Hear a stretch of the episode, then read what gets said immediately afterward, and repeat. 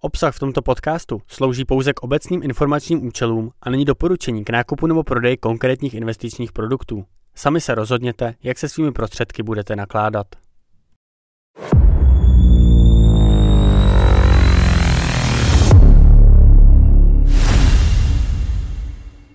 Vítejte u podcastu Akcie v akci. Já jsem Tomáš Vlasák a vítám vás u těch nejzajímavějších zpráv tohoto týdne.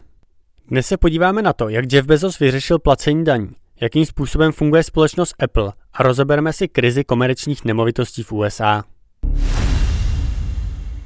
Nejprve nás ale čeká přehled rychlých zpráv. Nvidia poprvé v historii předstihla Amazon z hlediska tržní kapitalizace. Bitcoin se dostal nad hranici 50 tisíc dolarů a v nadcházejících dnech bude zveřejněno mnoho čtvrtletních údajů, mimo jiné od společnosti Coca-Cola, Shopify, Airbnb a John Deere. Velký vliv na akciové trhy má také inflace v USA, která byla v lednu vyšší, než se očekávalo. Nálada na akciových trzích byla odpovídajícím způsobem umírněná. A investor Karl Icahn koupil přibližně 10% podíl v letecké společnosti JetBlue, protože se domnívá, že je podhodnocena. To posílilo náladu a společnost tedy posílila o 22%. Jeff Bezos, druhý nejbohatší muž světa, minulý týden poprvé po dlouhé době prodal akcie Amazonu, a to v hodnotě 2 miliard dolarů. Zajímavé je na tom ale to, že se loni přestěhoval ze Seattle do mámy a údajně proto, aby žil blíž svým rodičům. V Seattleu se však ve skutečnosti platí daň 7% z kapitálových výnosů, která se v mámi neplatí.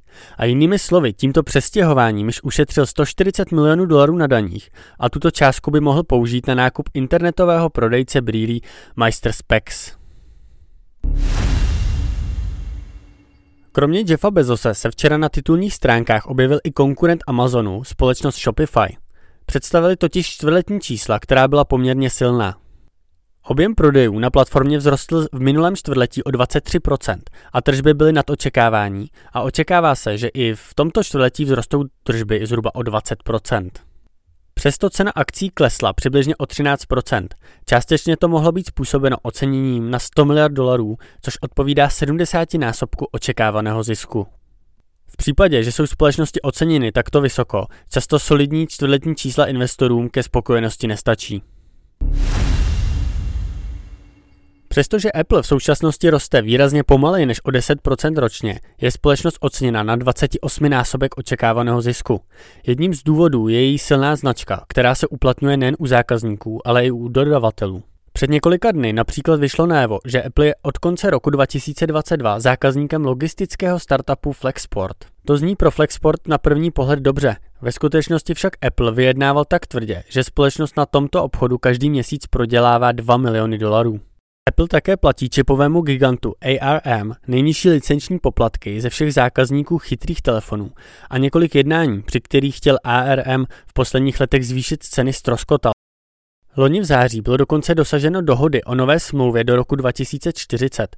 Smlouvy přitom běžně platí maximálně 5 let. Podobně neatraktivní byla i smlouva o kreditní kartě mezi Goldman Sachs a Apple, která se Goldmanu nakonec nevyplatila, přestože karta byla poměrně úspěšná. Celkově tyto dohody ukazují, že nejen koncoví zákazníci platí velké peníze za to, aby si na svá zařízení umístili logo Apple. Společnosti jsou ochotni uzavírat i nevýhodné obchody, aby si Apple mohli přidat na seznam svých zákazníků.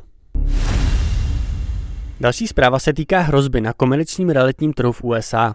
Minulý týden způsobily akcie Deutsche Bank značný rozruch, když klesly o 16%.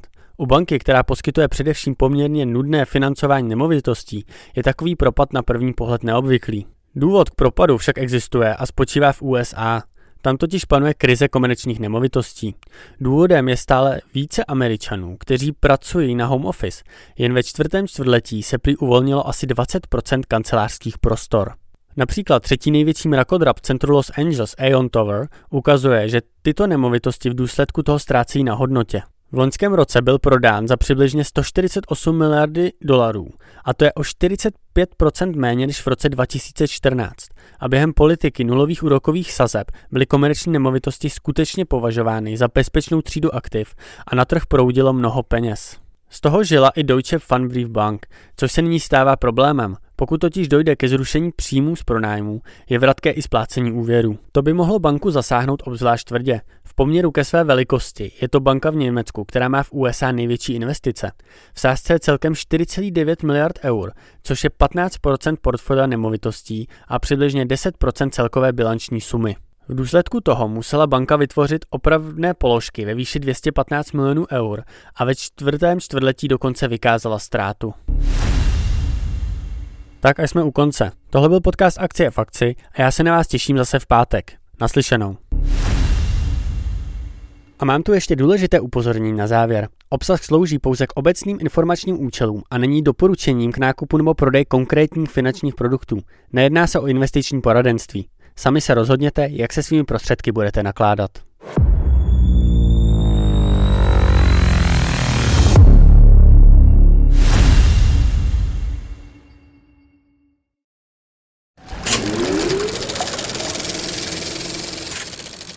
This podcast is produced by Carlsbridge.